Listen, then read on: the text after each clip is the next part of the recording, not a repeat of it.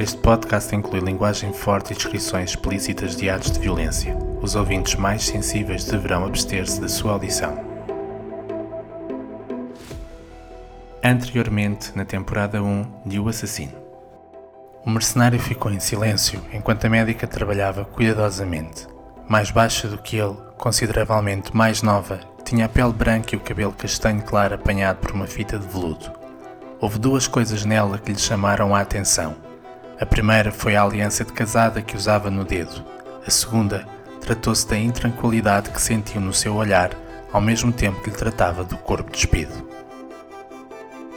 O Assassino, temporada 2, nome de código Leopardo, episódio 1, O Anjo da Morte.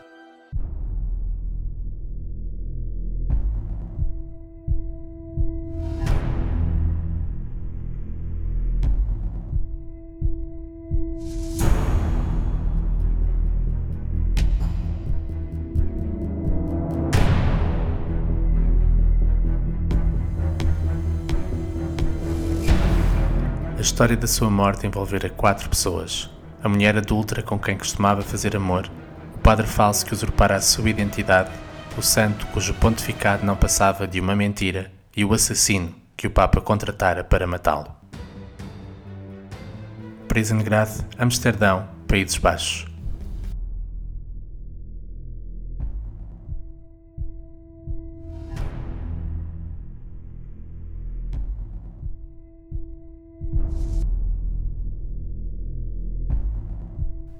Tarde em que ela faleceu, o sol descia sobre a cidade, envolvendo-a na penumbra, e o cabelo dele, encaracolado, esvoaçava, solto no ar, enquanto pedalava pela ciclovia. A água do canal era revestida por um brilho prateado, de um tom que fazia recordar a bala de uma arma, e as poucas pessoas que circulavam pelas ruas deambulavam indiferentes, levando no coração um segredo e no peito o presságio aflitivo de quem antecipava a morte.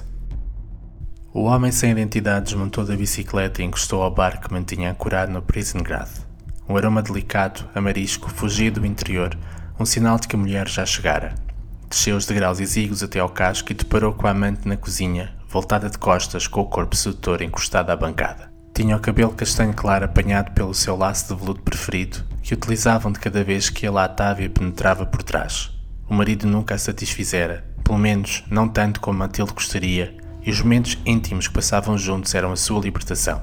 James, o nome que usara no dia em que a conhecera, no hospital, admirou o modo gracioso como as melenas sedosas caíam sobre o tecido da sua camisa cor de pérola, enquanto acabava de confeccionar o jantar, mas percebeu que algo não estava bem quando foi para abraçá-la por trás e a amante não se mexeu. Cozinhava o próprio sangue, que fresco, escorria do seu pescoço degolado, descendo para a caçarola, ardendo no fogão. O assassino cambaleou e caiu para trás, não contendo um soluço angustiado. Foi nesse momento que reparou num reflexo.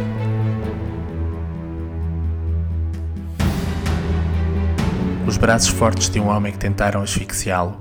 Um momento de desorientação em que nada fez sentido. Ele, desamparado, a procurar reagir. Os dois envolvidos numa luta pela vida contra a morte.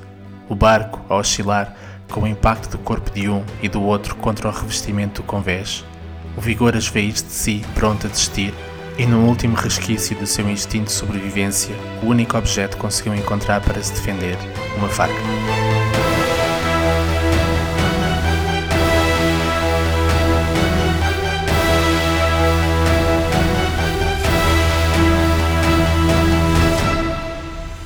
Assassino brandiu a lâmina afiada contra a perna do homem, fazendo-o gritar, cravando na carne do mercenário. Ainda tentou continuar a lutar, mas sem forças, cambaleou novamente, enquanto ele corria para a escada perseguido pelo rastro de sangue que deixava atrás de si. A última coisa que James viu foi o corpo do atacante a subir os degraus. O leopardo fugia, deixando para um outro dia o ajuste de contas que há muito era devido entre os dois. Depois desmaiou definitivamente, exausto, caindo ao lado do cadáver degolado da amante.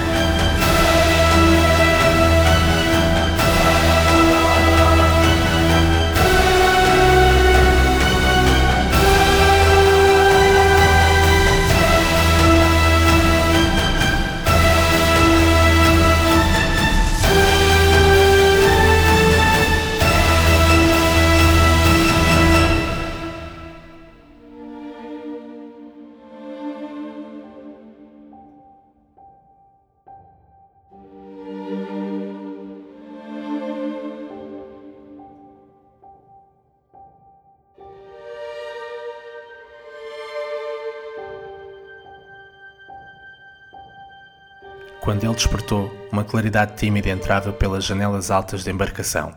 Um odor forte, a sangue seco, subiu-lhe pelas narinas, deixando-o a sentir-se enjoado.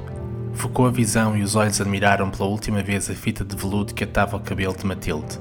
Desesperado, tirou-lhe, guardando-a. De seguida, levantou-se.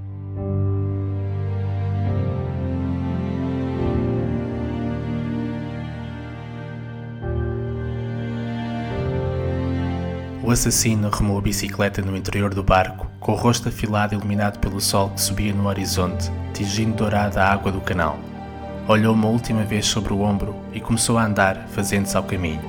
O corpo da amante boiava no prison grade, voltado para baixo, com a camisa cor de perla ensanguentada a atrair a atenção dos pássaros que a debicavam. O cardeal fitou Matilde, deixando para trás as recordações dos momentos que haviam passado juntos. Abandonou a bicicleta e o barco e caminhou em frente, Enverdou por uma transversal e prosseguiu, fundindo-se com a sombra até desaparecer.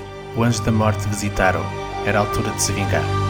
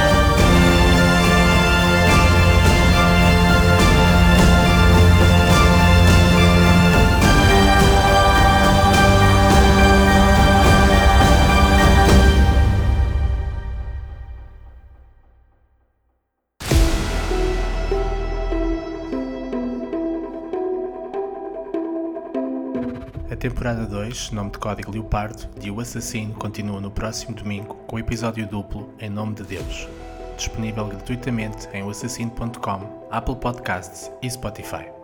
Leia mais sobre O Assassino nos e-books Histórias do Bem e do Mal, O Assassino ou nos livros A Morte do Papa, O Cardeal e a Noiva Judia. A série de ficção O Assassino é um podcast narrado e produzido por Nuno Pomoceno. O Assassino é uma personagem criada por Nuno Pomoceno para a série literária Afonso Catalão. Os direitos de reprodução estão reservados por Nuno Pomoceno e Cultura Editora.